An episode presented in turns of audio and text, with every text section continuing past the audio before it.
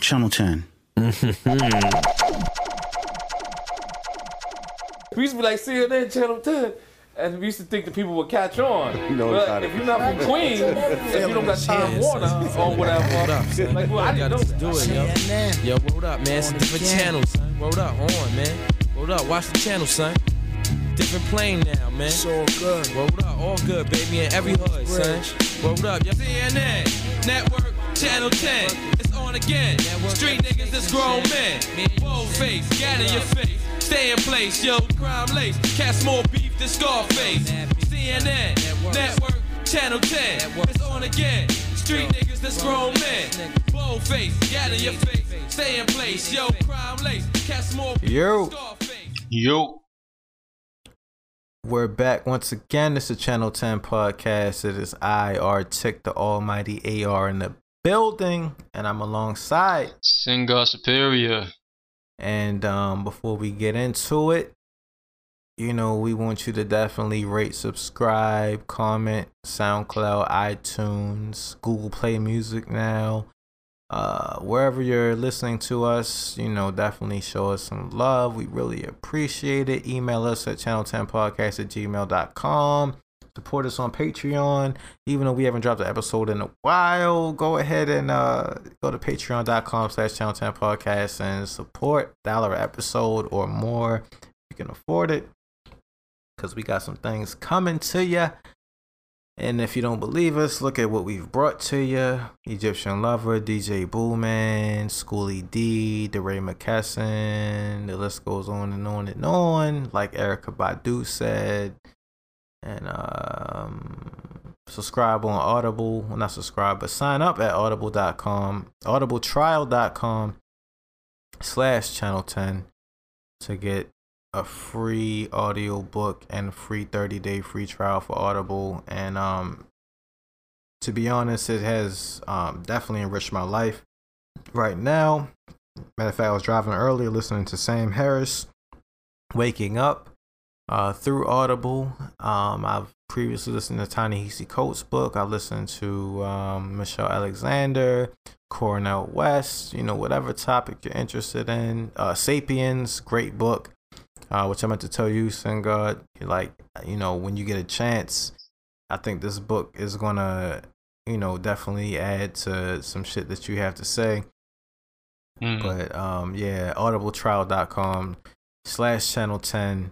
Like, definitely do that. Um, right now, I just purchased a book because not only do you get a free credit every month, but you get a discounted audio book. So today, actually, I just purchased this book, How to Spot a Liar, because I deal with liars every day.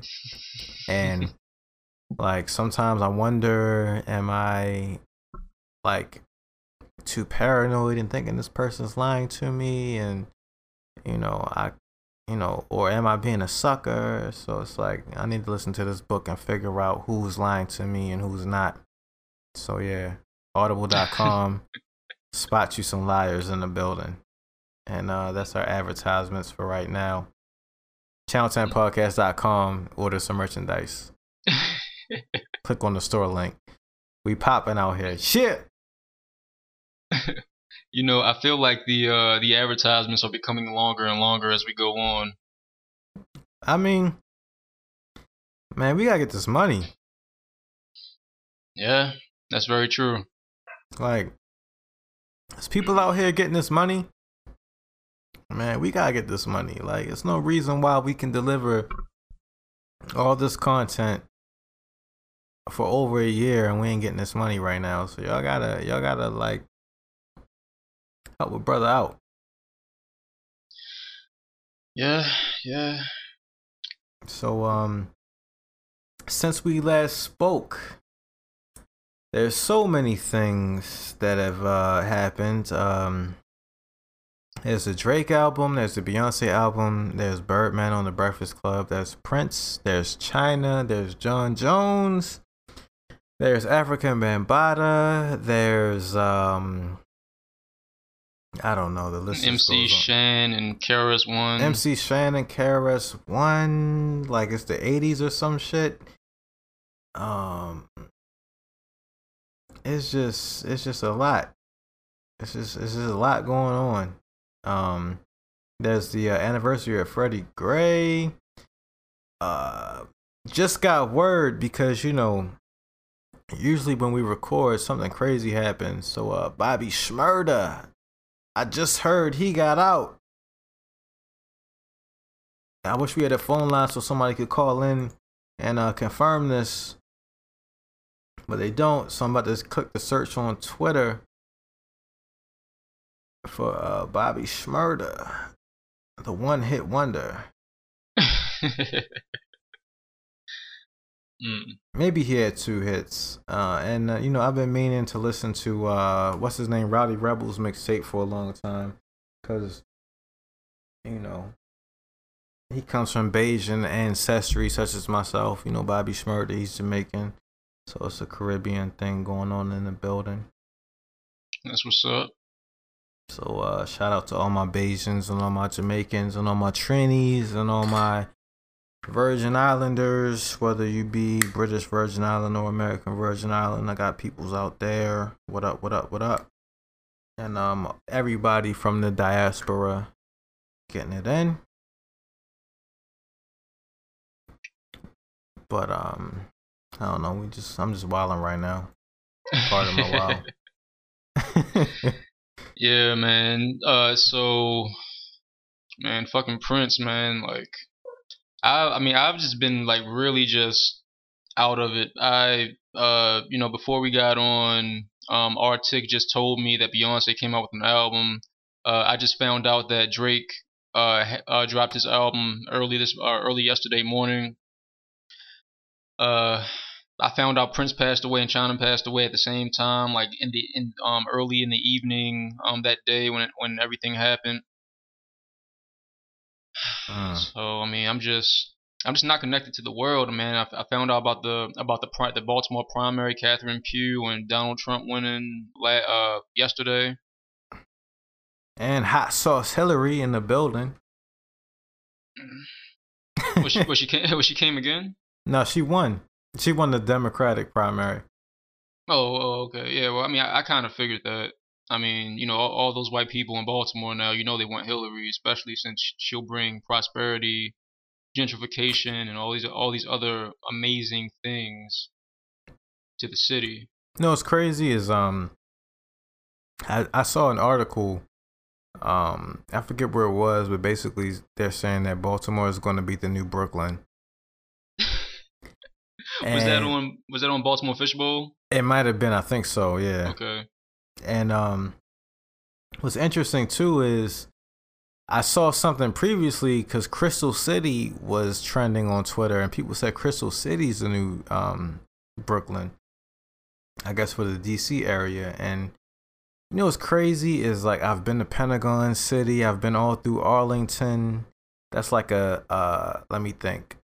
Baltimore, DC, New York. I guess Arlington is like my fourth or fifth home. And um, I've never been to Crystal City. but since they say it's a new Brooklyn, you know, I might have to make that pilgrimage um, to see what Crystal City is like. But I don't know. Like, um, Baltimore, New Brooklyn, gentrification is just crazy.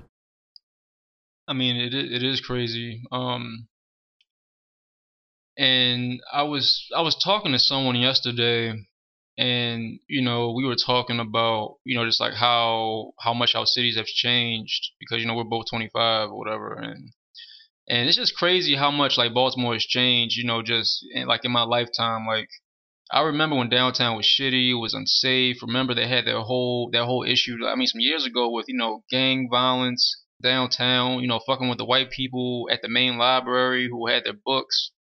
Uh, now Mount Vernon, you know, you can go there for acupuncture. You have all these weird hipstery people um, who are outside. If you um, all kinds of um, you know, uh, gay couples, and if you look at them, or if they think that you're looking at them the wrong way, then they'll they'll do something that they assume that you'll think is outlandish to like show you that you are in their territory. You know it's crazy? Um so I um it's crazy because I kind of disagree. Maybe it's the area of downtown that I'm in, but like, because I'm around, you know, Lexington Market area a whole lot, and um, this is a story. And matter of fact, I've I've been holding on to this story, and I've been meaning to tell you for so long. Not even for so long, but like probably for the past month. But I really want the opportunity to tell you on the podcast. Um, you know, without even telling you beforehand. So, um, I'm down Lexington Market, right? Mm-hmm. I, it's a Saturday. I'm walking back work uh from work, and I and instead of um you know going to the Charles Center um metro station, subway station, whatever you want to call it, I go to Lexington Market. So I go down Lexington Market, right? It's a dude in front of me, big dude, with a hoodie on. It's kind of cold out. And like, you know, when you go to Lexington Market, everybody's trying to sell you something. It's a whole lot of activity going on. So I go down the escalator and I'm looking at this dude ahead of me. He's kind of slow. He's kind of in my way. I'm trying to get to the train. Next thing you know, you won't believe what happened. And I have to build it up like this because this shit was just so crazy. But out of all the things that could happen when you get down the escalator to Lexington Market, you know, the first escalator, like when you're going underground, Yeah. like like think of all the things that could happen. What like what can happen? Like just like just give me some examples of something that could happen. okay, because um, I, I I think I know where you may be heading with this with this whole issue. I'm Okay. you have no idea, but just go ahead. Okay, all right. So I'm thinking that maybe someone broke out into a seizure. Nope. Okay. Uh, someone. All right. Uh, the cops were looking for the guy, the guy in the hoodie who was in your way, and then they just rushed him. Nope. Um. All right. Finally, um, someone got robbed. Nope. All right. A piece of fried chicken falls from the sky and hits the dude in the shoulder. what? Yo, it was like a piece of fried chicken, like it was eaten, but it had like a little bit of skin on it and some bone. It's like skin and bone, right? Uh huh. a fried chicken bone. Looked like it was a breast or a thigh or something. His shit just falls and hits the dude in the shoulder. Cause you know, like how it is, like like when you're coming down the escalator, but like there's a part that's like above Yeah. and it's kind of open. So I guess somebody was eating some fried chicken. They just threw it. But I'm just I'm just going down the escalator. I get off. I start walking, and a piece of fried chicken just falls down and hits this dude in the shoulder, and it just bounces off his shoulder and hits the ground. And the dude just looks, and he looks upset, like he looks angry but it's nobody to be angry about because he's already downstairs and somebody's upstairs. And it's just like what do you do in that situation when a piece of fried when a fried chicken bone falls out the sky and hits you in the shoulder? All you can do is just keep it moving. And that's what he did and at that moment i'm just thinking yo what the fuck? Like what is going on in baltimore? Like how you just said before the show started like you know before we started recording. Yo what is going on in baltimore where where fried chicken is falling out the sky and hitting people? That means that that black uprising happened and we won. like yo that was the craziest that was one of the craziest things i've ever seen Damn. Well, I mean, you know the I mean, well, the thing about that that area in particular is that you know that's where all of the black culture is anyway.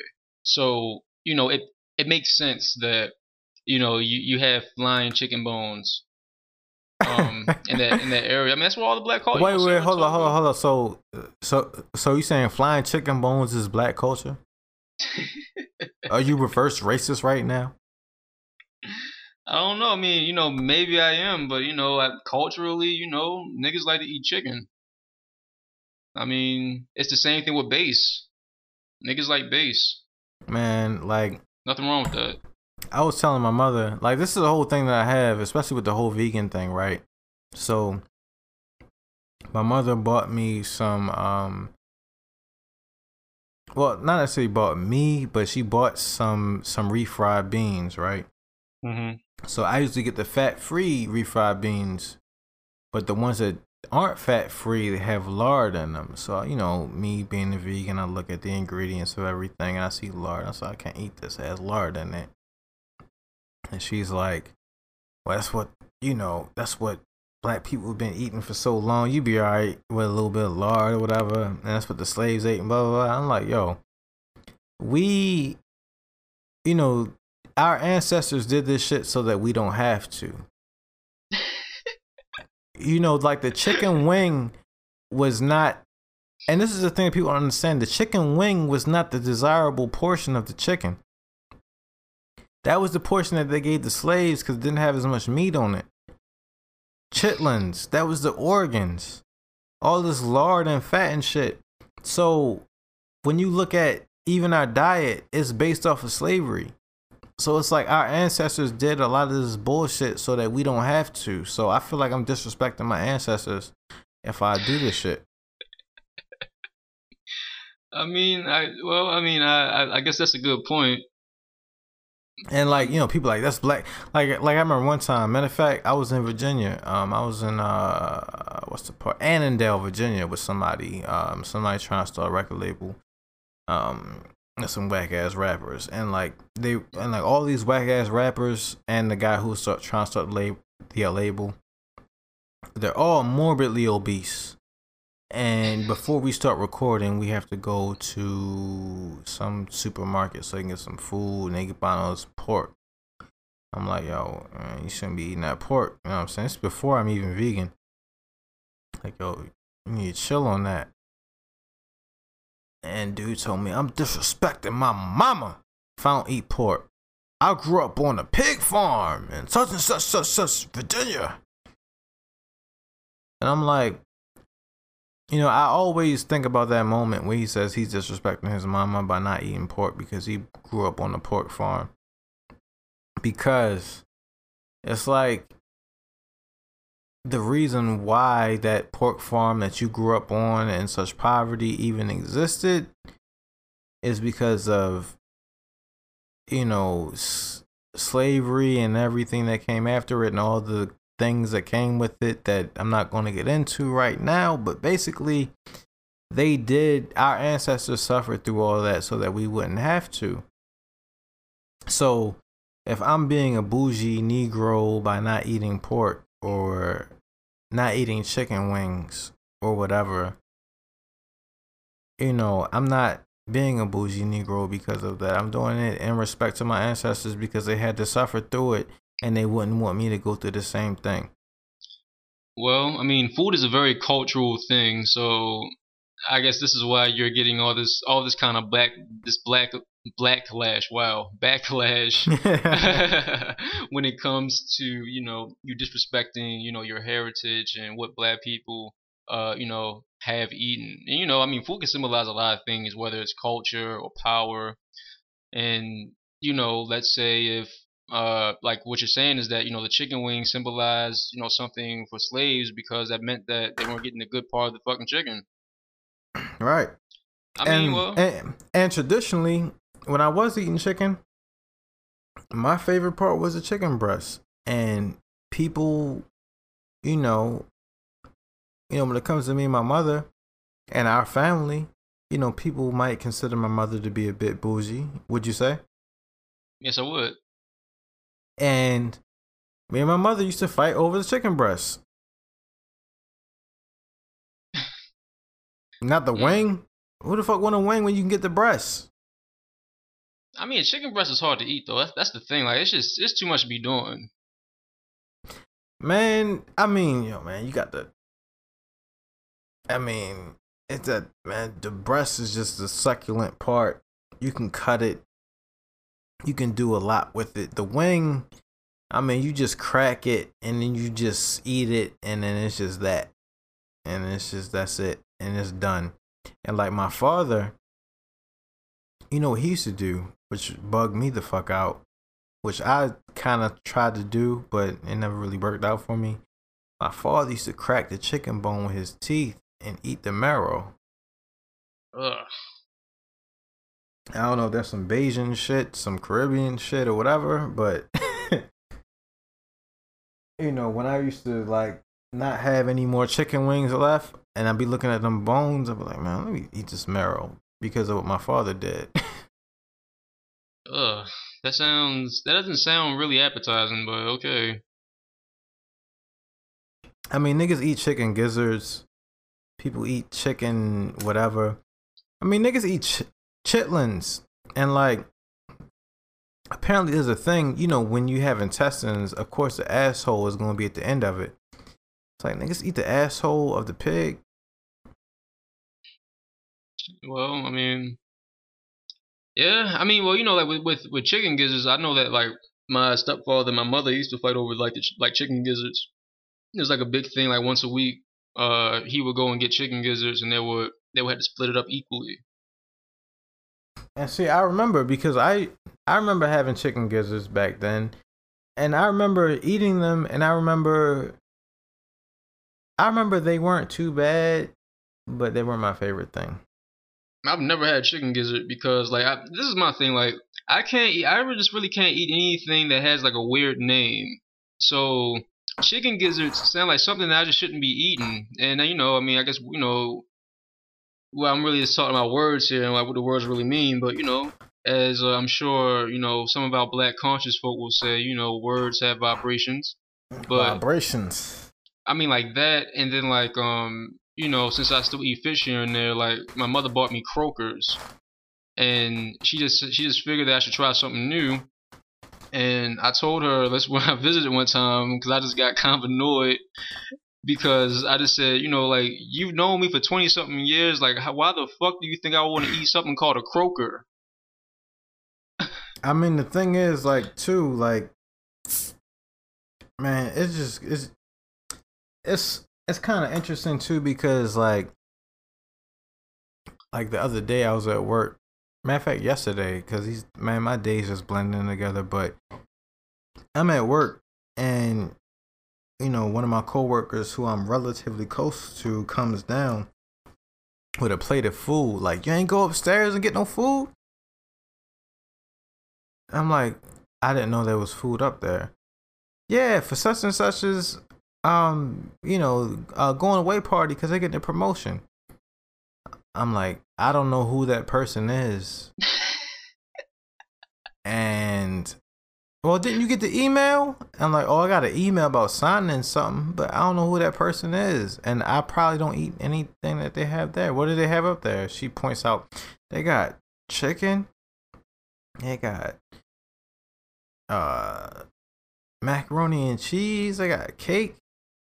I'm like, I don't, I don't eat any of that, and I don't know who this person is, so I'm not gonna go up there and just grab some shit and like she just gave me this look of disgust. And it's somebody who, you know, I'm not really close to people at work, but it's somebody who, you know, I know a bit about her life. And, you know, she, I don't even know if she knows a bit about mine, but she just likes to talk. but, um, it's like, yo, it's, it, like, it, like, food, food is definitely crazy culturally and you have to understand how to manage your way around food in order to not be disrespectful sometimes and sometimes you just don't have a choice but what's Yeah. crazy is with black people um like black people will look at somebody who's jewish and be like oh you're kosher but you won't look at somebody who's black and vegan as in the same type of light. Like, nigga, eat this shit, nigga. like, hold on, I don't eat this shit. Or like, I'm not even gonna say Jewish, but even Muslim too. Like, you tell somebody that you're Muslim, even if they're Christian, they give you a certain amount of respect. yeah. Like, oh, he Muslim. Yeah, I mean, yeah, like food, like man, like I remember, like when I was uh, still working at like the at the market, and um, you know, they had, I think I mentioned this before. They had like this employer employee appreciation day, some bullshit, which is really nothing more than um, they just bring out a whole bunch of food. They they order they they have catered food or whatever like that. And I happened to work that day, unfortunately, and it was a big thing. Like Leroy, you gotta go down there. You got you gotta go and get that food, man. It's gonna be gone. And I'm like, well, I'm good. You know, like I don't come here to eat. I have shit at home I can eat. And no, you don't understand. They got ribs there. And so I see that people who were off that day, they came into work just to get this food. Mm. Like, you know, like in their regular clothes, they just came to get a plate, they ate, and then they got another plate and put, you know, put some shit on the plate and they left with the plate. And see, the thing is, like, even when it comes to that, like, I'm I'm an advocate of uh, cooking your own food. So, like, um, and I've been getting more into it now, and I'm an advocate of it for a lot of reasons. Even if you're not vegan, like, cook your own food. Like, don't just come show up and get something and you know this bullshit. Like, cause like recently, you know, even when it comes to you know being financially stable, you know, I've saved a lot of money during these trying financial times. um, just chopping my vegetables, and I might spend an hour just chopping my vegetables and just getting them just right, getting some seasoning, and I make a pot that's gonna last me for a couple days. But, or like even if you're making a chicken, man, just get it like, man, get some unprocessed, unprepared chicken, chop that shit up, do what you gotta do with it. But like, when you start searching for other people to provide you with something that you feel like you can't provide yourself, and it's something that's necessary for life, such as food, that's a problem. Hmm and see, and you know, this this harkens back to that that one random like mob movie that I saw years ago, which which got me like which got me more into cooking, um, more deeply when uh, it's like it's a mob movie from like the '90s. It's like some it's like some type of weird maybe you know offshoot of like The Godfather or something, and mm-hmm. and like the and pretty much The Godfather in that movie he always like made like cooked and made dinner for everyone like on like every Sunday or just made like made shit for himself. And you know he's really rich. He doesn't really have to do that. And so one day like one of the younger guys said, you know, Godfather, like why like you know you're such a rich you know rich man. You're you're you're a made man. Like why do you still cook your food? And he said that he does he he does anything he does anything that that that he has to depend on to survive. He does himself. Mm and he's and he said like even down to like you know polishing it like oiling oiling his own bullets and his own guns. Mm. You don't remember what the name of that movie was? I, I gotta look that shit up, man. I gotta but, watch that. But like, like um, I was watching a YouTube video of one of these pro black type dudes, right? And like he had this whole hydroponic setup in his apartment to where he could grow his own, uh, his own vegetables and he developed it himself and um he was selling it and um I gotta look at the video again, but like that's the type of shit that we need to be on. And like, you know, me and my girl, even, you know, we're looking at something to do so that we both can invest into something that's um you know, something that we're both equally invested in for our relationship, you know, to grow. And, you know, we're looking at like growing some food. Like, you know, even before cooking the food, how about growing the food and then cooking it, you know? Mm-hmm. And, you know, I think that's that's a dope and that was actually her idea you know it's a dope concept to to actually you know get the seeds try not to get them from monsanto or whatever. I got some uh, cucumber seeds from the dollar store i want to mess with but she's talking about like growing some herbs so i'm about to get some like thyme and stuff like that that's hard to find in the grocery market. Um but you know start growing herbs and stuff like that and you know this is the things that you need for survival it's the basics you know it's like knowledge wisdom and understanding from the Five percent teachings. yeah, like I remember um I tried to uh I tried to like grow my own dill, but it just didn't work out that way. Mm. This is this just well, I mean I I didn't spend that much time on it. I, I kind of figured that after a while it will grow itself, especially because um when I got like the soil from I got like the soil from like from my uh I guess my garden or whatever you call it, and it had like a worm in it, so I figured it was pretty fertile, but it wasn't apparently. Man, that's a whole nother issue of fertile soil. Like, I've been seeing some articles about community gardens in certain places, especially like Baltimore. Mhm. Like niggas grow gardens, but the food is toxic because it's, it's in the soil. oh yeah, that's right. It's like, man, like this earth is about to be fucked up. And Right. see, and and and and this is the issue. So I mean, let's say Baltimore does become the new Brooklyn. I mean, I walk through Brooklyn and I've I've seen you know people having those like those little rooftop gardens or whatever they are. Yeah. So I mean, is it would it, would it be a good thing? I mean, I guess to start off, the best way to do it would be hydroponically. But, you know. What's interesting is my job. Uh, matter of fact, I need to go actually look at this. They're having some type of co op or something with some natural fresh vegetables. And, you know, I work for the Illuminati. So I don't know how much to trust it, but I'm going to go to a little event and see what they have to say about it.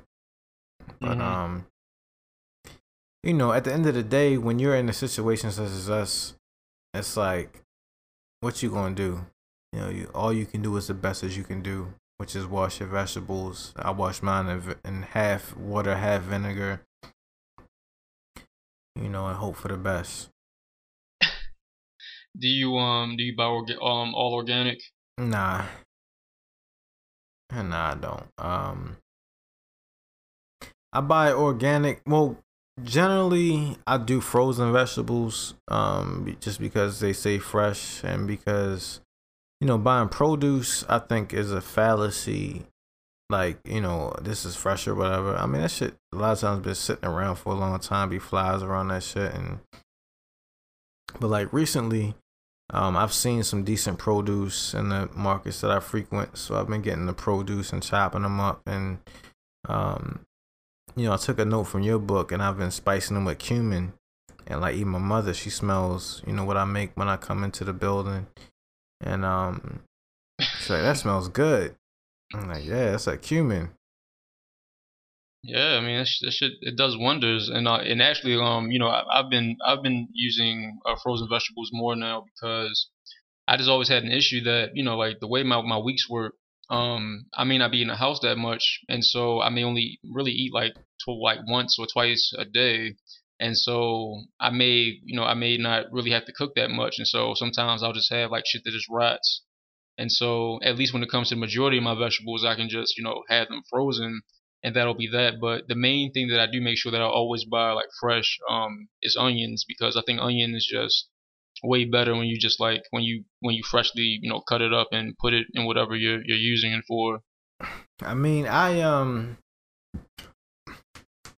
what I do like, like, like if I get some produce, like I mean, I think one thing is that like buying too much produce will fuck you up because you're not gonna use all that shit, and then like me, I got one pot. So sometimes I'll buy more than what I can fit in the pot, and realistically, I don't cook my food all the way, but you know, I like to have it cooked half decently so I can digest some of it and have some of the raw stuff, like you know, and like some of it I have raw and some of it I have not. So like um, like um, what I'll do is um, like recently I've gotten some onions and I got some green onions and I've been chopping those up with some celery, all different colors of peppers, and then with the beans. Um, I do have some beans here that I need to like soak and actually do, but I've been I, like like I'll get some canned beans for real, and I rinse them off really good. I put that in there, um, and like this pot that I have right now that I'm actually eating from right at this moment. um, it's just all peppers, all different color peppers, uh, red onions, green onions, and beans from a can that I rinsed off to get all the salt and everything off. I put some cumin, some black pepper, some cayenne, some paprika. Um, what else I put in there? Some uh, garlic and um some parsley and some oregano leaves and I put all that in the pot and I you know cooked it. Oh, oh yeah and I chopped up some uh, baby carrots and put in there. Um I put some um some radishes. I chopped up some radish and put it in there. Mm. um some some actual produce broccoli. You know I took the the uh, tops off of it and put it in there. I'm just like looking through my pot right now to remember what I actually put in there. Um, celery. So I did all that. I put it in a pot. I boiled, you know, I cooked up. I boiled it a little bit. Um, not till like it's soggy or anything like that. Then, um, I got some artesian lettuce from uh, Aldi, which is basically four different types of lettuce. So I, you know, took all four different types, rinsed it off real good, soaked it in the vinegar or whatever to get it all, well, you know, half vinegar, half water.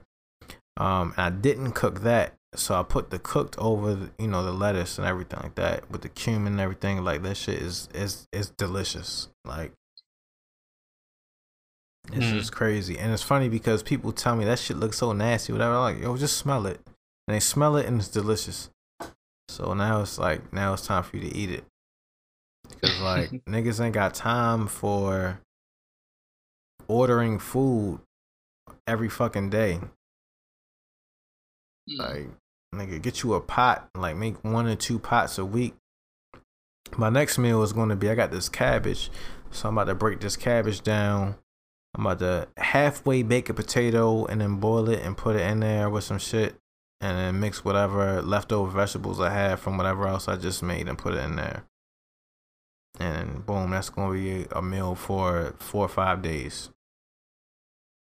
Yeah, that's what that's what's up. I mean, and another another thing too is that you know when you, I mean, because I get you know people always on the go and you just gotta get something real quick, but like, um, I feel like you know when I eat when I when I eat what I cook, it's I just feel more like more fulfilled, I guess because you know that you put like the time, the effort, and the thought into like how you want to like chop like chop this onion up, or you know like the way you just want certain things. If you want it, if you don't want it cooked all the way through, and you know that you did it. Mm. And and you know it's like and that's the thing like especially you know nowadays you know I since I'm getting older now because you know a lot of people always tell me this that you know you'll always be thankful if like someone cooks for you. Mm-hmm and you know, because I'm still kind of leery about you know being over other people's houses if I don't really know them and like if they cook. But you know, now I'm, finding I'm I'm becoming more appreciative of that. Like you know, I, I went to like a um a, my, a friend's cookout uh last uh, last weekend and his wife like made sure like she that they had like certain things for me and she made um sweet potato fries like from scratch like chop like chop those motherfuckers and that's hard that's hard to do and made them. And it's like that's really thoughtful. Like you're you're putting in this much time and effort. And it was just me over there actually. This much time and effort just to have me over. Yeah, like you know, I experienced that a lot actually. Um because I'm trying to think. Like one like with you, you know, you cook more than me a lot of times. Or at least, you know, sometimes or like maybe I'm not I don't know if you cook more than me, but you make different things that I would make. And you know, especially when you're in Baltimore, sometimes that's kind of even though it's a lot of stuff going on, that's kind of like your chill time. So you like make some stuff that I probably wouldn't make, and that shit is so good. so it's like I appreciate when you're here because you make some good shit for me to eat, and you know you're not stingy with it. And um, I mean, you the only uh, you the only other nigga that would really eat it outside of my brother anyway. So yeah, and um, you know, other than that, you know, my girl she'll make something, but you know she has other obligations. But you know, I'm really appreciative when she makes something or tailors it to me. And her mother, you know, like you know during certain holidays and stuff, you know, she might make something just for me you know that's you know specially made. You know, just that's Zach's bowl right there, whatever. So like when people take that time, you know, you definitely appreciate that, and uh, you know, someone would take the time to do that for you. So like, it's a lot of culture and a lot of interrelational type things with cooking, but at the same time, like, I don't know if you feel like that. I like, I feel a certain type of way when sometimes I make something like it might be the same person who made something specially for me. But when I make something especially for me and I present it to somebody else and they don't even want to taste the shit. You ever get that? Uh, um, n- I think I, I had once, but I didn't really take much offense to it for whatever reason because I, I just felt like it was more for me. Yeah, I mean, like, yeah, I mean, but I feel like I be feeling like, like, look, I guess it's more like, yo, you out here about to buy some food. Like, I got, I like, I got a whole bowl of food right here that you could try, and it's good, and you don't even want to give it a chance because it has this label on it, it is vegan or it's no salt in it, there's no sugar in it, and ah, ah, ah. it's like you haven't even tried it, you haven't even smelled it. yeah, I mean, like I was kind of in a situation like um, a friend had me over for dinner like you know a month or two ago, and um, you know he he made he had like he made some t- he made like two different kinds of things, but one thing had like shrimp in it, and the thing was like if it like if, if the shrimp was separated, then I could just like say no. But I was in a situation where like he just knew that somehow, someway he he just knew that I, I ate shrimp, and so I just smelled it and it smelled pretty good, and I just said fuck it, yeah. I just I just I just told him yeah I eat I ate shrimp because I didn't want to be an asshole, and I just I just sat sat down and ate it. It was actually pretty good, but I didn't really want to eat the shrimp. But then I didn't want to be an asshole and like, oh no, I can't eat that. And he just like you know, he said that he said a certain time. He probably spent a lot of time doing this shit because he was telling me how he made it and all this and that. So, yeah, I mean, sometimes you gotta do what you gotta do. Like, especially when people, you know, some people get real um personal about their cakes and their pastries and stuff like that, and it might have all kind of milk and butter and stuff. And sometimes you gotta, you have to be a human, I guess and you know do things that regular humans do and eat some cake. but you know my thing is, and it's crazy because you know me being vegan, and you know, especially my mother, she knows this. I've never liked cake, and whenever I've had a birthday, my cake is more for other people than it is for myself. So now, me being vegan, it's even more reason for me to like cake. And when people push cake on me, not only do I not like cake, but I'm vegan as well. So mm-hmm. it's like mm-hmm. I don't want to eat this shit because I'm not a cake fan, and I'm not, and I'm vegan. And you put eggs and butter in this shit, but and people like, oh, you on that vegan shit? No, I just don't like it. I've never liked it it's for other people. And so one time, man, I said this shit to one of our cousins. I said, you know, my birthday is more for other people than it is for me. And apparently that was taken as, as some type of bougie type of way. But yeah, it is, because I don't do this birthday shit. This shit costs money and it has you eating some bullshit. And like, niggas need to be getting this money and not spending it. And not eating this bullshit and dying off of diabetes and shit. Yeah, I mean, I don't know. I mean, like it, it is just so weird, like how like, how much food plays like a role in like every in our everyday lives in so many ways. And and I guess it goes into the Anthony Bourdain shit, which means, which you know, I've been meaning to watch this show, you know, based off of our experience with this show so far, which is yeah. a part of our everyday life. But I've been meaning to watch that and um the uh, Action Bronson show on Vice um, but you know, food is is a cultural thing. But um, let me let's take a quick break, real quick, and let's be right back. Johnson right. Podcast. Peace. Peace. All right, I gotta go to the bathroom real quick. Um, I'll be right back. All right. Hey, Channel 10 podcast listeners, please don't forget to rate, subscribe, like, favorite, comment on iTunes, SoundCloud, Stitcher, Google Play Music Podcasts, whatever platform you listen to podcasts on. Just show us a little love. Definitely appreciate it. Also, keep up with us at channel10podcast.com. Reach out on social media. Email us at channel10podcast at gmail.com. Got a lot coming. So, check us out. Peace. All right, we're back. Channel 10 podcast in the building. The Almighty ER and Sin God Superior in the building. We just kicking it. Haven't dropped an episode in a while. Um, we're talking about this food situation.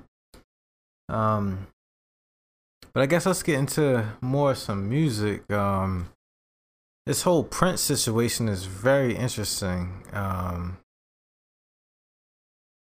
you know, because I know that you were a bit of a Prince fan, and me just listening to uh and it's gonna sound crazy, but um if you listen to Future's Purple Rain, right? that that caught me off. That caught me off guard. I wasn't expecting that. Yeah, Okay. so Future did the Purple Rain mixtape, and he has a song called Perky's Calling. And, you know, and I believe in the parentheses it's pur- it's called Purple Rain, and he's talking about he can hear the Perky's calling, and then they saying that Prince died from them Perkies shortly after this mixtape drops.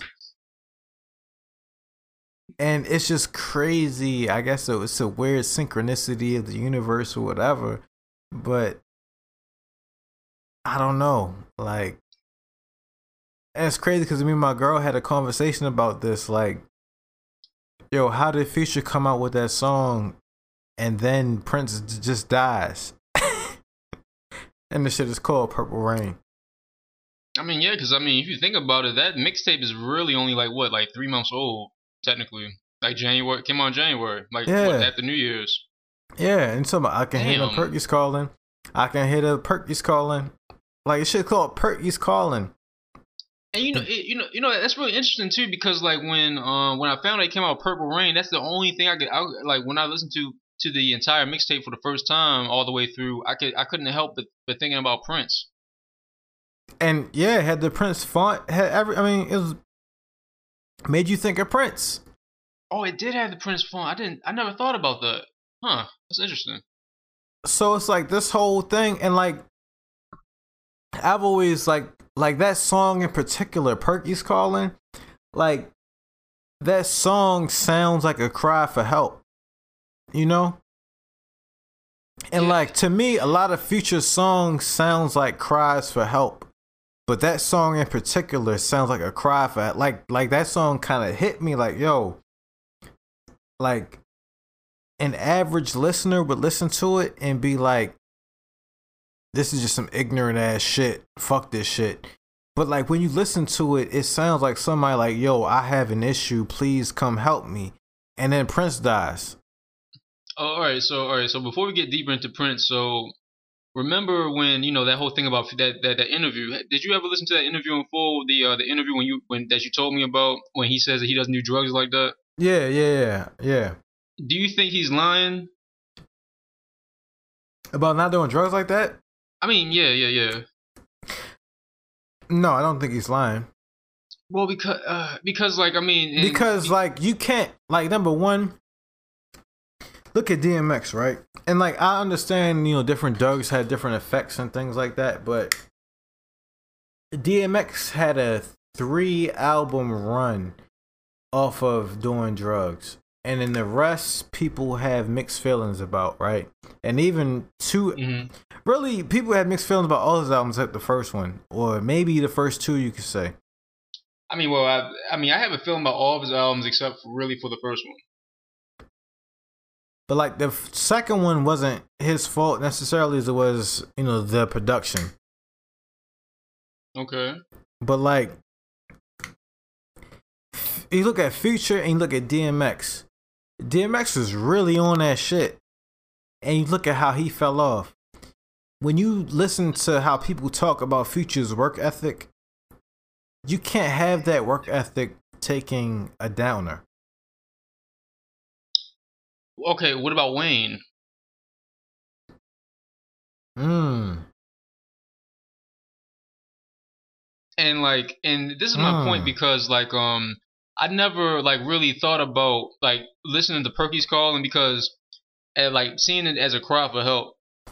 Because I don't know, I mean, I just I kind of always like skip that song because it's, it's like it's so depressing. But then I'm thinking about that, and I always listen to Codeine Crazy, and it's kind of like a it's like a it's like a recurring thing that he always ends off with like this really depressing song, and you don't know if it's really about him or it's about some other things. And Codeine Crazy is a really kind of weird, eerie song, and Perky's Calling is kind of like within that same vein.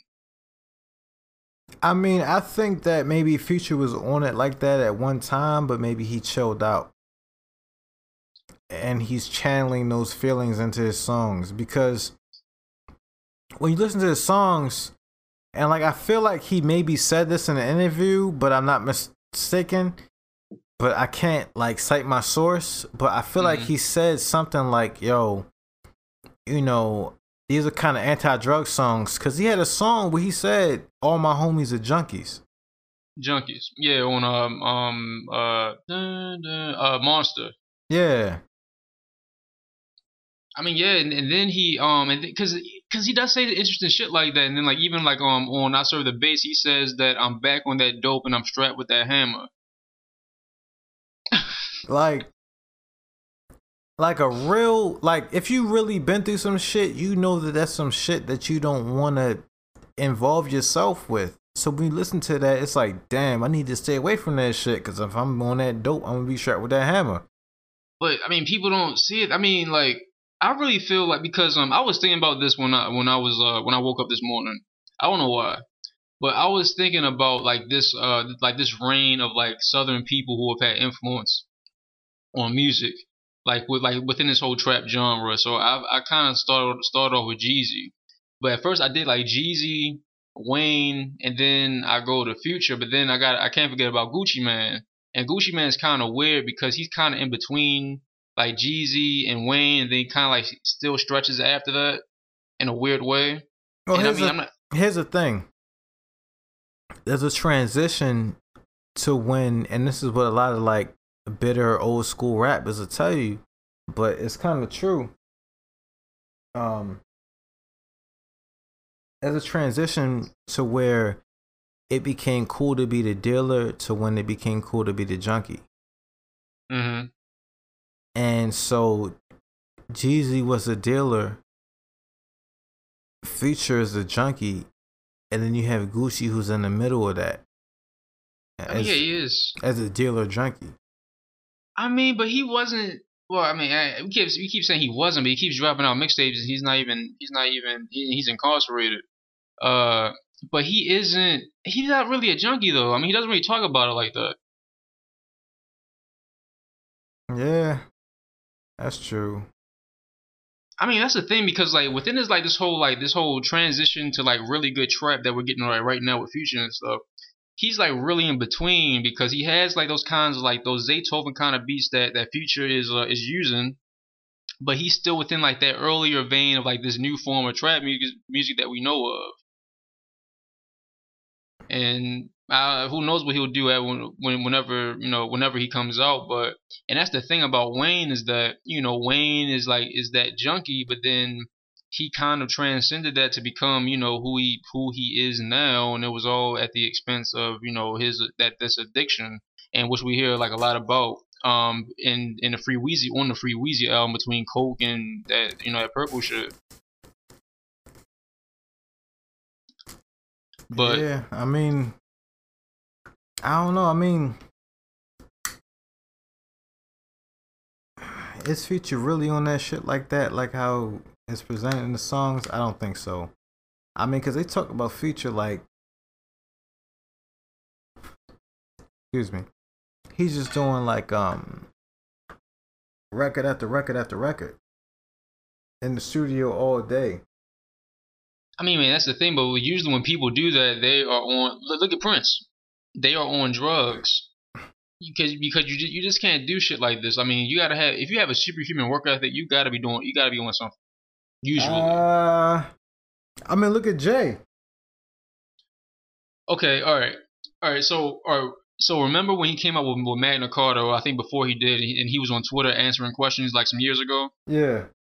Okay, um, and ironic, and um, so one day I was looking through his Twitter like to see if I could find anything about Jay Z that was interesting, that could probably, you know, maybe make make me understand him a bit more. This is like a, maybe some like months ago, and one, um, and so someone asked him like, what is like the, your biggest regret on Magna Carta Holy Grail? And he said the D'ussé hangovers. Mm. And the thing about, and then remember the Juan Epstein episode, and they and uh, Rosenberg asked him, "What does Jay Z do every day?" He wakes up around like nine or whatever like that, and you know he's done around like five or six. And he says that he sleeps in on the weekends because he says you sleep because he says you, you go crazy from working all the time.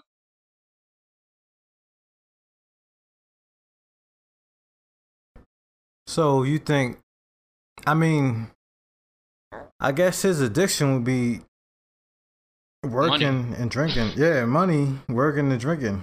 I mean, well, yeah, and then like, and remember, um, on uh, um, is it is it it's not King is it Kingdom Come? No, it's American American Gangster. The uh, the the, the really ill joint with Jay with uh with the whole with the uh, organ with uh with uh Nas on it that JD made. Yeah. Huh, JD? Yeah, they, well, yeah, I, I, yeah, I know JD. He he produced the track. Well, he like or he had produced it, co-produced it. With Just Blaze? I don't know if it was just Blaze, you know, but you know, um, With the organs and shit, right? Where Nas the was talking about some yeah, shit on different continents. Yeah, yeah, yeah. yeah, Google Earth. Um, uh, is it on that one? I think it is. Like he, um, Jay Z said, all the ace of spades, I gotta piss out. Mm-hmm. I could have saved, I could, I could have saved myself six hours. Yeah, yeah, yeah. So I mean, so maybe, I mean, maybe he does drink a lot. I mean, I don't know, but I'm, but, I mean, I'm just saying, like any kind of drug. I mean, if it's alcohol or whatever it is, they gotta be doing something to be like maintaining this work ethic. Or I really think they would go crazy because you know, insanity is doing the same thing over and over again. I mean, yeah, I think um this goes into the conversation about you know regular people and like you can't be a regular person and maintain certain shit like you either have to block out regular shit from your mind and just literally be crazy or you got to take something to help you get to that point or maybe it's a combination of the two. Cause like, I don't know, I can be in super mo- uh, work mode, sober, and super work mode. You know, having some type of influence. You know, and I, I and you know I think you you experience the same thing. Like, I cannot need something or I can have something. I think, you know, with me with alcohol, it it breaks down certain barriers that let you be a little bit more creative than usual but at the same time whatever it was that made me even start doing it in the first place is still there and i would still be doing it whether or not i had the alcohol or not it's just that the alcohol makes it a bit easier for the process you know so Mhm. like to me i look at alcohol when creating I look at it as a tool. It's a tool that I can do without because sometimes when you're on a different computer or something, you might have a certain software, or something that you don't necessarily have that you would like to have, but you still make it work without it. And alcohol is a tool to me to where it can make certain things easier, but then there's a detriment too, um, because it can make you a bit more sloppy to where you have to come back and fine fine tune certain things and you can make that fine tuning yeah. and you can make that fine tuning a part of your process as well. Like look i'm gonna get drunk i'm gonna do this. When i'm sober i'm gonna come back i'm gonna tweak it Right, and I mean, and you know, and this is this isn't anything that's like you know that's like you know new because uh you know think about all the pictures that like Kanye um took like of all the studio time for the uh for the life of Pablo, Mhm. and think about like all those those empty cups, those Hennessy bottles, and all that other type of shit that was going on in, in, in that studio, and, and Lord knows what else. yeah So I mean, it's not. Yeah, I mean, so yeah, you bring up a good point, and yeah, I mean, this is the thing. Like with me, like I, you know, I really didn't get like really into alcohol until I started using it as like a form of like you know like using it to help me work more. Mm. Not sure if that's the best thing in the world, right? It could lead to dependency, but you know, like you know, but usually a lot of people they tend to use it for you know social activities, which I don't really do, which is kind of you know which signals a bad thing. I mean, which is what I, I'm not knocking that. I can see that. I mean, when you think about human nature, and you think about how human nature and like the way the brain is wired, and you look at different studies and things of this nature, like about um how we're naturally wired to avoid um you know pain and discomfort and we gravitate towards things that are comfortable. So when you think about it being in the studio, saying what's on your mind and saying and like, you know, really being free is is naturally you have a barrier, you know, physiologically in your brain that breaks you from being free. So unless you're like the like some type of Buddhist monk or something like that, it can be hard to break down that barrier. So alcohol can help you with that to fully express yourself.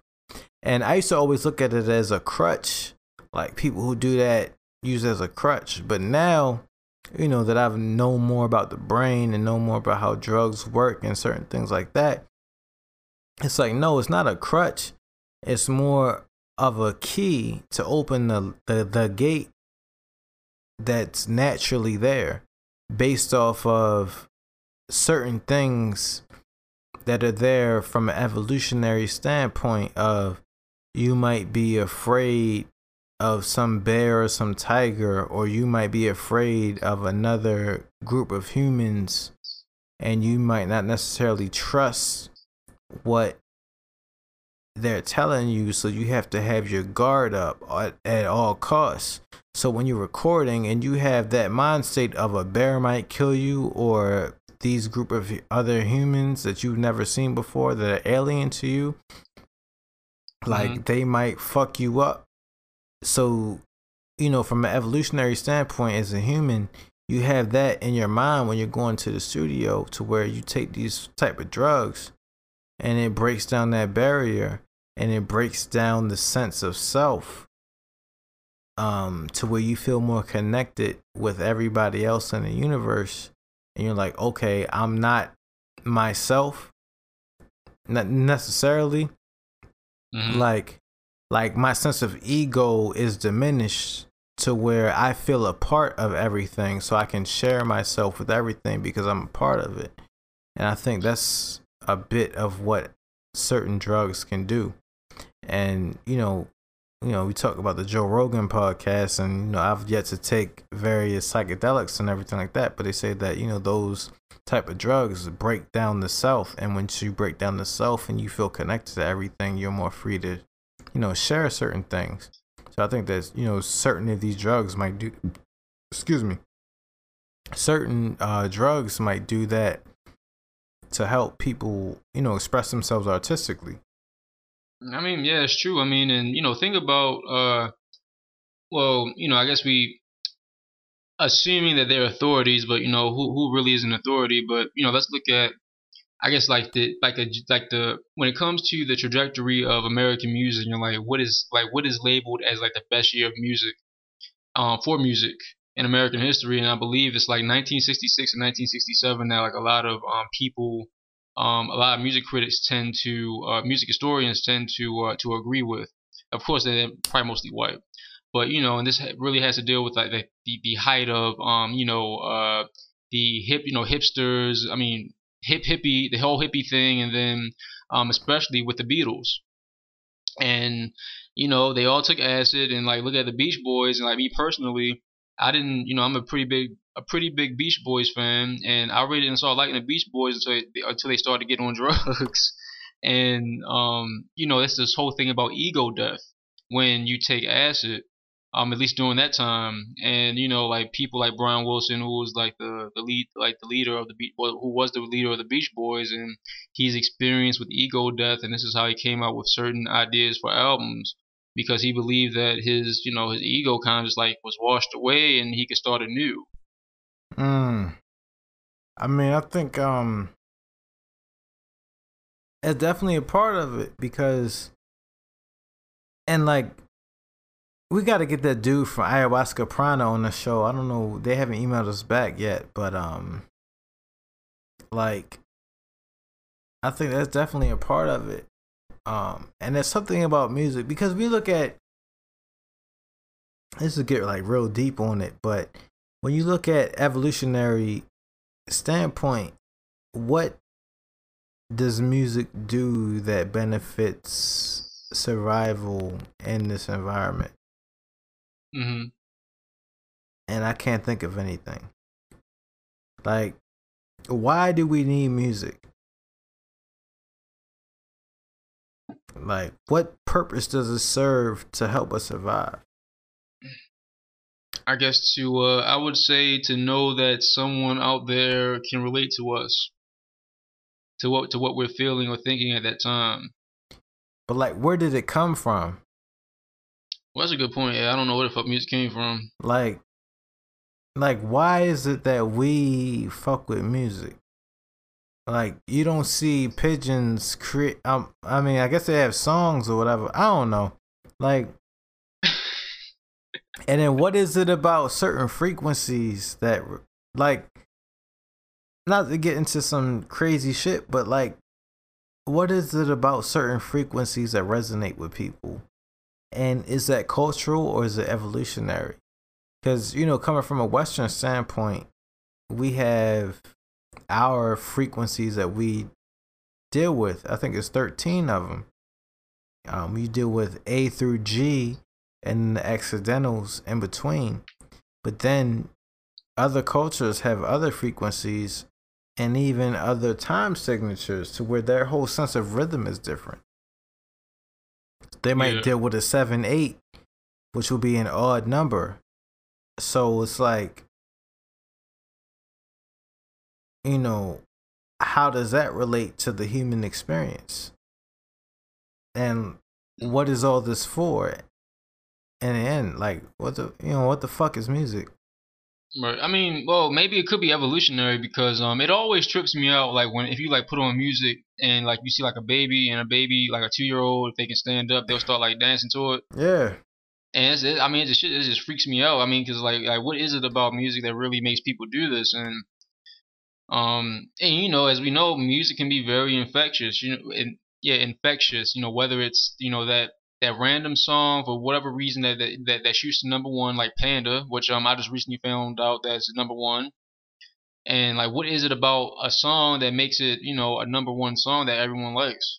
Yeah, see, when I was a baby, my mother said that I used to um that like we had some Jamaican or some Caribbean people in the apartment building, and she said that they would be playing their music real loud, and I would just listen on the floor and just listen to it and you know get the vibe from it and be dancing to it or whatever. And like whenever they start playing their music i would just be focused in on it. And like now i have this infatuation with caribbean music and that is my heritage but at the same time you know what is it about that that uh relates to my human experience you know I mean, yeah, I mean, yeah, that, that's true. I mean, and you know, even when it comes to things like bass, when it comes to to to uh to black culture, mm-hmm. compared to you know white culture, which may not be that you know that into bass, but if you put some bass on, I mean, and I think like you know like or like drums, you know, like like when it comes like Dave Chappelle and that whole scene that he had about you know that whole thing about with the uh, at the barbershop, you like put on drums, all the black people start dancing but then if you have a guitar, all the white people start dancing or some shit. Yeah, yeah. I mean that that shit is really true, and and this is like when it comes like the future and like how infectious his his newer music can be, like you know groupies and that song groupies and how like a lot of DJs or like producers from like all like for every from every fabric of like genres are playing like oh, like they, they spin that shit like even like Madlib spins uh, groupies when he DJs. And then too, like aside from the actual musical aspect of it, the lyrical aspect of it, like when I hear the lyrics to that shit, I'm like, yo, and you know, I don't know what it's like being a civilian.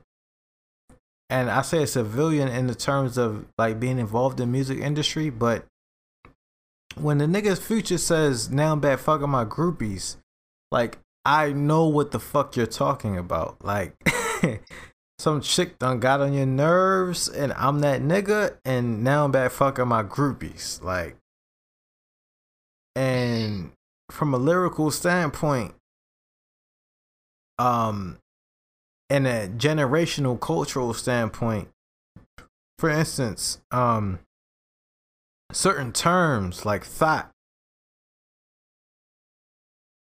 or like jit, you know what a jit is? No. A jit is like a young dumb nigga who doesn't know shit. That's from like Florida culture, like Miami type shit. And like okay. so it's like all these things, you know, is it the music, is it the lyrics, is it the cultural associated with the lyrics that, you know, make it like it's just so many type of things. Like if you were to do a study on it, what would you focus on or how would you control for certain things? It's like almost impossible. Yeah, I mean, there's a lot of shit going on, and that's the thing. Like sometimes, like when it comes like to, I would say that future. I mean, you know, we all, we always have like those songs that are like guilty like guilty pleasures, but in this stage of my life or like period, I've never been in this in this like in this in this uh in this like period, a situation where like this nigga just says some of the most ignorant shit ever that I just shouldn't agree with, but I like the songs. I mean, but look at Ghostface with uh what is it, Wildflower. Did you like that song? Yeah, I love that song. But it but it was it was still redeemable because, you know, he because he was still like that anti hero. Well I guess Future is kinda like the anti hero too, but you know. I think your bias is showing. Oh really? I mean, Ghostface said more ignorant shit. I mean, he said some worse ignorant shit than Future said. Up to a point, I would say, at least on at least on Wildflower, because because remember, like toward the end, then like on Wildflower, he explains like like why he was doing all that. I mean, I guess. No, I mean now is he wrong? Then I mean technically yes, but then it, but it's still redeem like the same thing like with Mobb Deep. Like things tend like they tend to be more redeemable compared to like newer music nowadays. So how is Mobb Deep more redeemable than Future? All right, well, because like they have stories attached to it, so like you know, toward the end, like you know, maybe Havoc or like Prodigy, they'll say like you know they know the shit they're doing is wrong, but you know it's a part of whatever whatever it is. Whereas the Future. So give me a lyric where they said that. See now I gotta think of one. Let's see. Um, because the only thing I can think of is like the intro joint where Prodigy's talking on um on their second album or that you know the infamous. He's like, yeah, I'm a little nigga, but blah blah blah. But at the end of the day, it's not necessarily redeemable.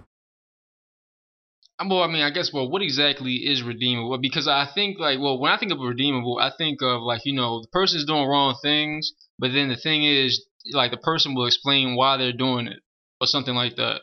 But I mean, Future said all my niggas are junkies. That's all you have to say. Yeah, but see, but but well, I all right. Well, I guess that's more of an understated re- redeemability, if that's even a word. But I mean, if you're looking at it from somebody from that standpoint who listened to Motown or whatever, right? Mm-hmm.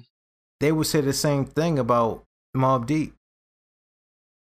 Well, that's very true. I mean, so like, well, because like, like, like, like our generation, a lot of our friends parents were on crack. Yeah. And so they understand certain shit that other people who are in the older generation wouldn't necessarily understand unless they were on crack. So like when you say all my niggas are junkies, like somebody from that generation is going to understand that more and that's a younger generation than us. You know, to be honest, we're kind of old in this game. They're going to understand that more as being a deterrent, I would say. Because they understand what a junkie is. You know, you didn't have like when did the word junkie come into fruition? Mhm. I remember my pops used to tell me about winos. And that was the thing. But he never said junkie. Like, when did junkie come along? Because when you say junkie, like coming from Baltimore, we know what a junkie is. So when Future says all my niggas are junkies, that shit is like, oh, fuck all that shit. I like the music, I like the beat, but I see what you're saying, and I'm not going to involve myself with that shit. I mean, but then I mean, but then it's cool to be dependent on purple though. You know what I'm I mean, on, on stuff like that. All right, so all right, all right, all right. I, I think all right. So for example, something that's a bit more redeemable. Let's that all right. Let's talk about like ASAP Ferg Cocaine Castle. Oh, you breaking up? Hello? Yeah. Hello? Hello. Yeah. All right. So like, let all right. So like for example, let's talk about like ASAP Ferg, like something that's a bit more redeemable. You breaking up again. ASAP who? ASAP Ferg.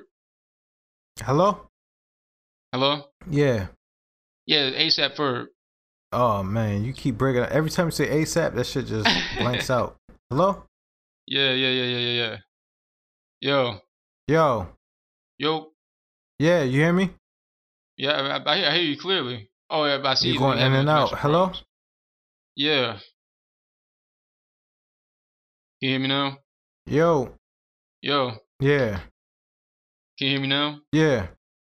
God damn it, the, the damn connection problem's coming back up again. Uh Can you hear me now? yeah. All right, so ASAP Ferg Yo. yo, Hello? yeah. Yeah. All right, ASAP Ferg. Okay. All right, Cocaine Castle. Right. Oh, matter of fact, hold up. I don't know if you know, but ASAP Ferg dropped his new album. I didn't. I mean, I know he dropped a mixtape, but I thought that was. Hello? Gonna, I thought that. Yeah. Hello. Yo, yo, yo. Yo. Yo. Yeah. The fuck is going on? Man, niggas don't want us to talk about ASAP.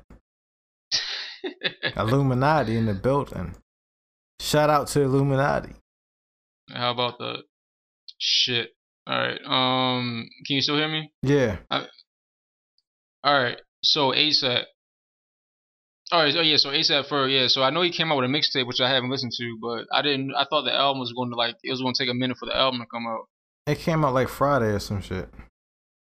Have you listened to it? Um, I skimmed through it for the most part, yeah. You like it? Yeah. All right. Like this nigga man like he goes in. I that's all I have to say. All right. I mean, well, and so like, all right. So on his on his first album, you know, the album is called Trap Lord, and he does some really ignorant shit all throughout the album in, in various ways. Um, he talks about like a lot of coke, like all throughout the album, and then he ends it with Cocaine Castle. Mm-hmm. And so it seems it seems as if that as if he wanted that entire album to have like a, whole redeemable quality, because it seems like toward the end, and I, maybe I'm overthinking this, that he wanted the listener to understand like the results, like where all that shit came from. I think if you listen to his new album, everything you're saying is correct. Mhm. Because this whole shit that he's on, like, I'm not gonna say he's like a conscious rapper, but like, you just gotta hear the shit, man. Like this new album that ASAP Ferg dropped, like he really talks about his uncle on there. That's all I gotta say. Like,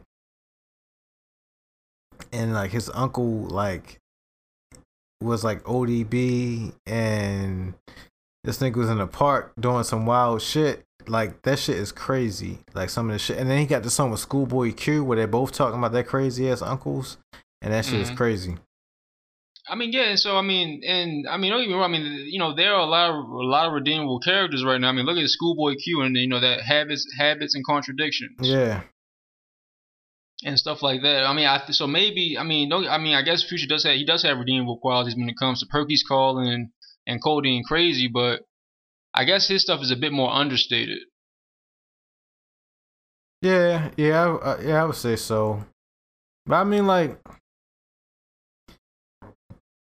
I feel like the listener like kind of knows like yo you don't want to be a fucking junkie. Uh, I, I, don't know. I mean, because I, I remember that, that that that time you were telling me about like you like you like a like a coworker, whoever it was you were talking to, and they was telling you like you know their whole story, like their whole um story with codeine and stuff like that. Yeah, yeah. Yeah, that uh, shit was crazy. I mean, he was like, that shit is mad addictive, and he had to stop messing with it. And not only is it addictive, but you put the Jolly Ranchers at the bottom, but it's sweet as well, so you're getting that addiction as well. And it, he had a hard time getting off of it. Yeah, so I mean, and and and and, and that's another thing too that you know like the way but that a purple is kind of being promoted. But is it the music or is it the culture promoting it to the music? Well, I mean, let's put it this way. I mean, we all we all know that it was in Philadelphia for a long time. It was always in Houston, and so it had, and now it's traveled up. I mean, I'm assuming that people in Baltimore do the shit now. I mean, yeah. I mean, I was in Baltimore while the nigga was telling me about the shit. Yeah. Hello. Yeah. You. Yeah. God damn it. Hello. You know? Yeah. Yeah. yeah. All right. But yeah, yeah, I mean, yeah, yeah, yeah. I was in both. Like, nigga, I was in motherfucking Cherry Hill. Nigga, tell me about his experience with it. I mean, yeah. So I mean, and you know, I guess it's nothing new. It's just it just happens to be the drug of the time. Yeah, I mean, the thing is, like you can say it's a drug of its time, but at the same time, it's an opioid, and heroin's an opioid, and it's the next step to it. And and I think and that's the interesting thing about the whole purple craze is that you know it is an opioid, but it just doesn't seem that way because you aren't shooting it; you're just drinking something. But you know, when white people get on it, that's when it's a problem. I mean, yeah, exactly. But I mean, white people have been talking about this shit for so long. I mean, see, it's so. I mean, it's so weird. I mean, because it seems like drugs are a bigger part now than what it was like in the '60s or whatever like that, when you had all kinds of bands talking about drugs. Yeah. And I think that, and I think they were pretty open about it. I mean, up to a point. I guess now with more science and more people being affected by it, I don't know. Like maybe people be like, "Yo, I see these black people and I see these white people doing it, and I want these white people to be like these black people, so let's do something about it." yeah, I mean, maybe who? I mean, who? The, who the hell knows, man? But and this is the, the, the interesting thing about Prince, and it's because like um I always remember when I would have like conversations with people about Prince or whatever like that, and I would just mention like something about drug use or something, and people would always like kind of avoid like avoid that conversation or just like say like, oh no, no he doesn't do drugs. And you know, just after like you know, read like reading about him and all this other kind of stuff, and like his, you know, all of his uh, you know, 24 hour, 40 hour studio sessions, I'm just assuming that he has to be on something in order to do this shit, or he would die. He has to. He had to. He had to have been on something. And I mean, he was and he was a part of the '80s. And you look at like you know, you saw Purple Rain. Remember, yeah. like, I think toward the end when when he was like on stage or whenever he was on stage, his eyes like will be popping out of his like his fucking skull. You don't think he was on drugs then? I mean, I think that I don't know. Like, I think that Prince didn't do drugs. I think that It- I think no I think that it was his hips messing up, and he ended up on it because of that. All right, so th- this is a story I um I, I told my people. Um, we were Your talking- people? 'cause- yeah, my people. We were talking about Prince, and I mean, you should know what I mean when I Mhm. say that. hmm So, so we were talking about Prince or whatever like that because you know it was like it was like a good segue into um into what we really got into talking about like double consciousness or whatever like that. Right, And how you know how Prince you know we talked about this on the radio show too about how Prince had to fight for his blackness right. and he came out with the Black album. Well, in the '80s, he was supposed to. Um, like 500 of them went out, but th- but then before it really got like shipped to all the stores, he decided at the very last minute to pull back on that, and so it was shelved, and then it got bootlegged for a long time, and it's because that people are saying like a lot of insiders supposedly like in Prince's camp they were saying that he had like a bad ecstasy trip, and he thought that the Black album was evil Mm. and then it took like I think it came out like finally officially in 1994. But other than that, I mean, you know, for whatever reason, people just forget about that or forget about all the other people in this camp who were probably on drugs doing some crazy shit. I mean, there are just so many signs that says that Prince did drugs. I mean, I think um, I think that it's the whole thing with the drugs is like, I guess now you can't really prove it because he's you know dead or whatever. But I want to know about his conversion and like maybe some things are out there that I don't know about because I'm not the biggest Prince person, but like I want to know about what led to his conversion to Jehovah's Witness. Because it seems to me that if you weren't raised in it, and if you decide to convert to it, then you would be on the kind of the straight and narrow. Yeah, that's true. I mean, it's always inter- interesting to, to understand like why people or how people get into like religion in their later life. Yeah. I mean, and maybe that could have been his downfall, right? Because you know it was against his religion to get like proper surgery, and so that that that led to his like a pill a pill a pill addiction, which then led to his death. I'm not saying that he like constantly did drugs, but just for whatever what reason, people. What? That basically because he was Jehovah's Witness and because he wouldn't want to get a blood transfusion, that um that led to his death because he ended up getting those pills because it was like a second surgery he was supposed to get or something that he wasn't supposed to that he didn't get because he didn't want to get a blood transfusion because Jehovah's Witness. And like you know knowing people that are Seventh Day Adventists and you know i've had somebody tell me that it, you know if they are on their deathbed don't let them get a blood transfusion even if it'll save their life because that shit like that shit is real Mm-hmm. And well, even with that being said, I mean the man would do forty like forty hour studio sessions. What, what was he doing in order to stay up? i mean Swizz Beatz did the same shit Well, I mean, And Swizz Swizz Beatz Beatz ended up- on something. i mean Swizz Beatz ended up um in the hospital about to die and now he's against that shit like like doing that type of thing i mean I like yo certain people do this type of thing and they end up fucked up and then they see the light that you need your sleep Right, and so maybe because maybe well Prince has been doing this for years, so he had to be on something if he didn't meet like meet his death, or maybe we just don't know about it yet. I don't know, cause um, what's her name? Um, Arianna Huffington. I listened to an interview with her with uh, I think Diane Rehm on NPR, and she wrote a book recently about sleep and how much you need it, cause she collapsed from lack of sleep, and a lot of people out here are collapsing from lack of sleep. Yeah, I heard. So I, I think I've read a headline or something that you know like sleep is like the like like like the new epidemic now, or something like that. I mean, like I was just telling you before the show, like yo, I be drunk throughout my whole week off of lack of sleep, and like even though I get some sleep here and there, like it's not enough. Like I be needing to sleep. Like like right now, my body's telling me go to sleep, Yeah. but I'm I not gonna do that shit. I mean, yeah, that's, I mean that's true, and you know, uh, I remember when we did our, our two episodes face to face, our only two episodes face to face, and we were talking about that and how you know at my job I was you know sleeping standing up and having these weird visions of like monsters and shit. Yeah, oh, yeah. I, yeah. I mean, like having hallucinations. Yeah, Like, you know how much that shit happens to me now? Like, yo, I be having hallucinations all the time, and I know it's from lack of sleep. So, like, when I see some crazy shit, like I say a goblin or some shit, like, oh shit, I need to go to sleep.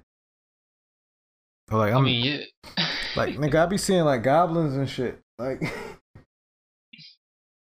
and I don't, Well- I don't, I, I don't think people, people who don't sleep don't understand. Like, yo, a fire hydrant might be a goblin, and an empty seat next to you, it might be your brother.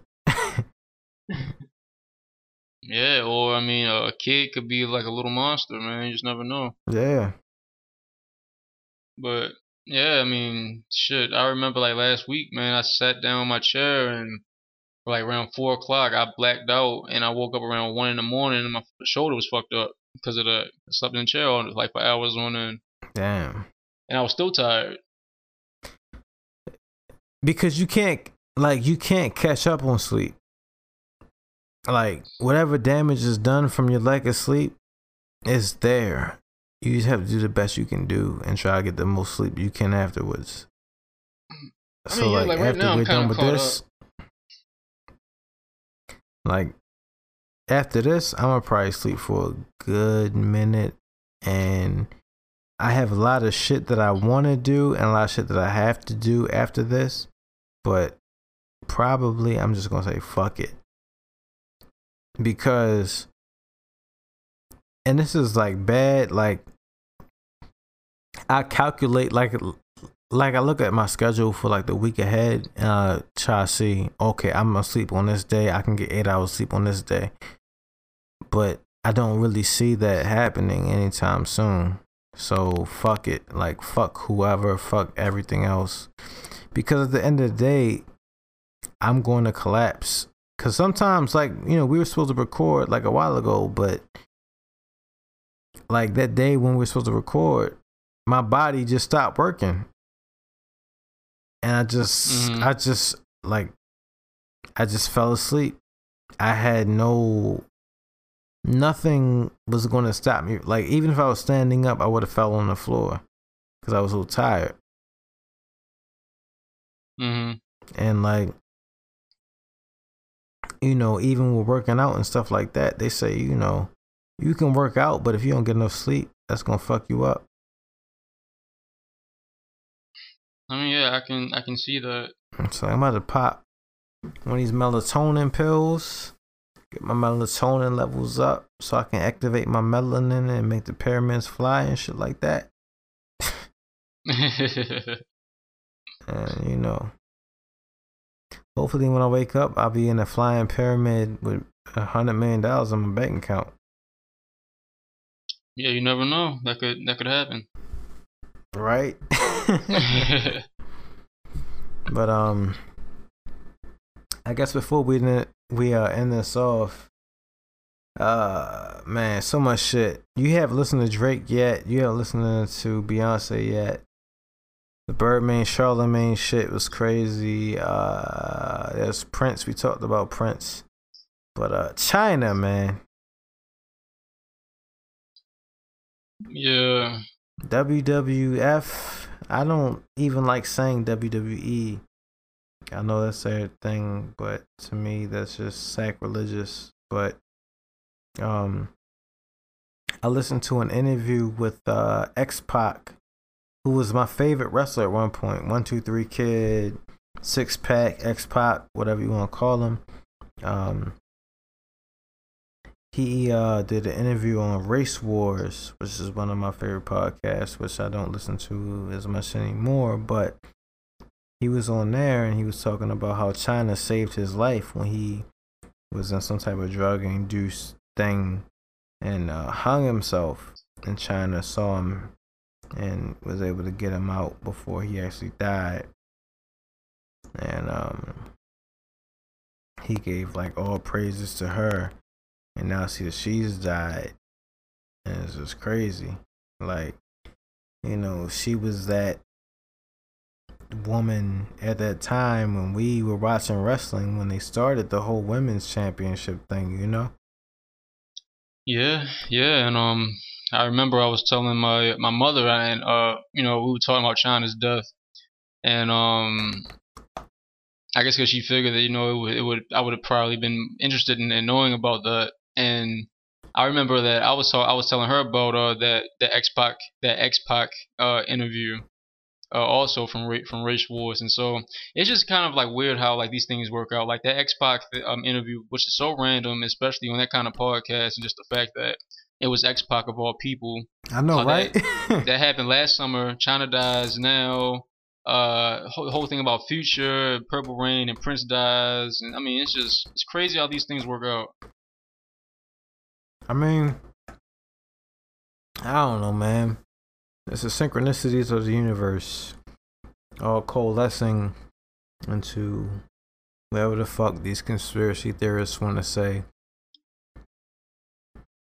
Yeah, it's very true. And I'm sure there'll be some type of weird conspiracy theory that came out. That's going to come out about Prince.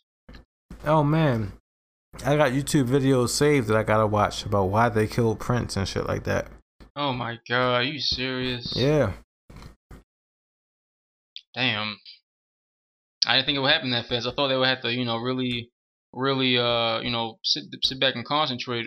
I wonder if like these conspiracy theorists, if they just like sit around and just think of different topics for like when they happen and if they'll happen and how they connect it to different different things. Yo, the Like, dude yeah. who did the uh why they killed Prince, it's this uh, Mhm. YouTube thing called CDR. Uh huh. It's crazy because I was talking to my girl's sister about this because she saw the video as well. This nigga had a video about how African Americans aren't real and how the Middle Passage never happened and how that was just a trick that white people told so called African Americans because African Americans are the true indigenous people of America. All right. And we were already here and they told us this lie. okay. So, All right. uh, Mr. Historian, I will send you that video so you can critique it. But uh,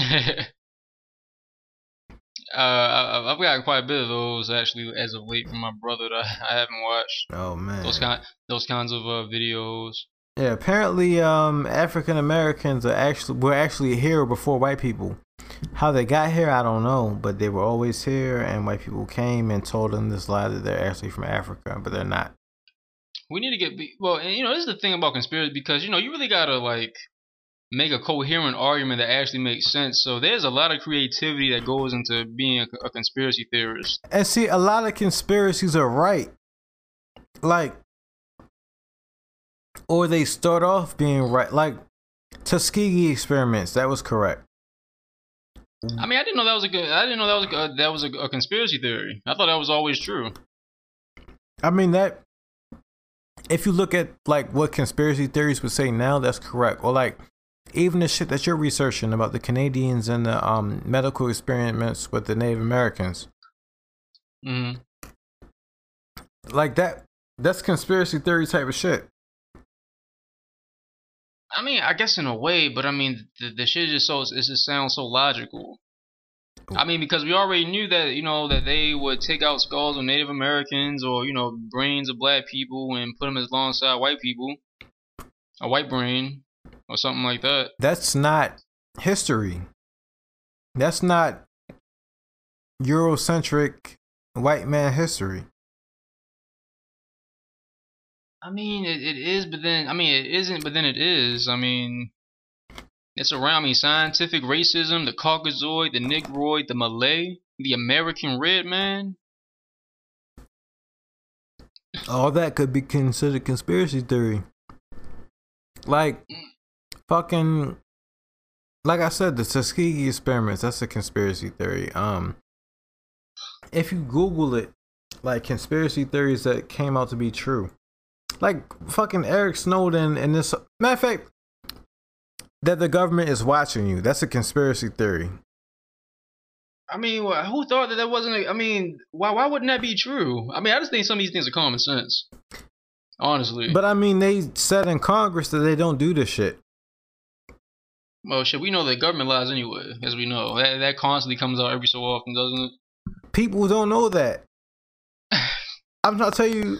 I know that it sounds crazy, but people don't know that. People did not know that the government spies on everything before Eric Snowden. Mm. Conspiracy theories that turned out to be true. Let me just click on some random Google article. So, hold up.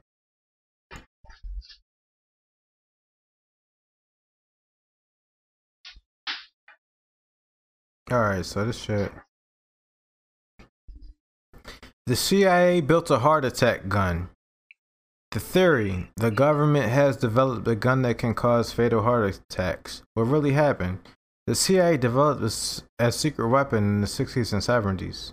A small poison dart was shot out that would cause a heart attack. It would penetrate clothing and leave nothing behind except a tiny red dot in the skin disintegrating on impact. The target would feel as if they had been bitten by a mosquito. The poison denaturates quickly, so an autopsy would not indicate foul play. Why we know about it? In 1975, Congress investigated the rogue activities of the CIA. United States Senate Select Committee to study governmental operations with respect to intelligence activities. During testimony, the secret weapon became known to Congress. Hmm. There's one right there. And let's see, news.yahoo.com. Conspiracy theories that turn out to be true. Conspiracy North Korea was secretly kidnapping Japanese citizens. U.S. government poisoned alcohol during Prohibition. Uh, Nazi the uh, the U.S. secretly employed Nazi scientists after the war. I mean, people know that now. The CIA ran a mind control program. That's niggas know about that shit. False Mhm. flag operations, aka countries attacking themselves. I don't know what that's about. Conspiracy. The government is watching us. Like, a lot of shit is fucking true. Hmm. I mean, I'm not up here about to say the world is flat, but even with um Planned Parenthood, you know about that shit, right? uh, I'm not. What you mean the whole the whole eugenics thing? Yeah, Margaret Yeah. Sanger, and you know Martin Luther King had a meeting with her and all this other type of shit. Yeah. Yeah, Huh. Well. Know. these things these things that come from somewhere, I suppose. Yeah. But um I don't know. We're talking for a minute. Damn it. Oh, damn it, two hours on this episode. Let's wrap this up. Um All right. that one about the uh rap names and whatever, I'm gonna get that out. Hopefully I get a chance to edit it this weekend, get that out. Probably put that out after this one. Um you know, like, subscribe, rate, SoundCloud, all that, iTunes, all that. Do that. Go to um 410musicfactory.com, ZacharyLeacock.com, ChannelTimePodcast.com. And um yeah, that's a lot of shit that's going on that we involved in. And yeah, that's all I gotta say right now. All right. Cool. Peace to the gods and the earth. Peace out. Feeling is here. Yeah, son, feel it, man. What up, son? You gotta just do it, yo. CNN. Yo, what up, man? It's a On different again. channel, son. What up, on, man? What up? Watch the channel, son. Different plane now, man. It's all good. What up? All good, baby, in every hood, son. What up? Yo, CNN Network Channel 10. It's on again. Street niggas, this grown men. Bold face, gat in your face. Stay in place, yo, crime lace. Cast more beef than Scarface. CNN, Network, Channel 10. It's on again. Street niggas, this grown men. Bold face, gat in your face. Stay in place, yo, crime lace. Cast more beef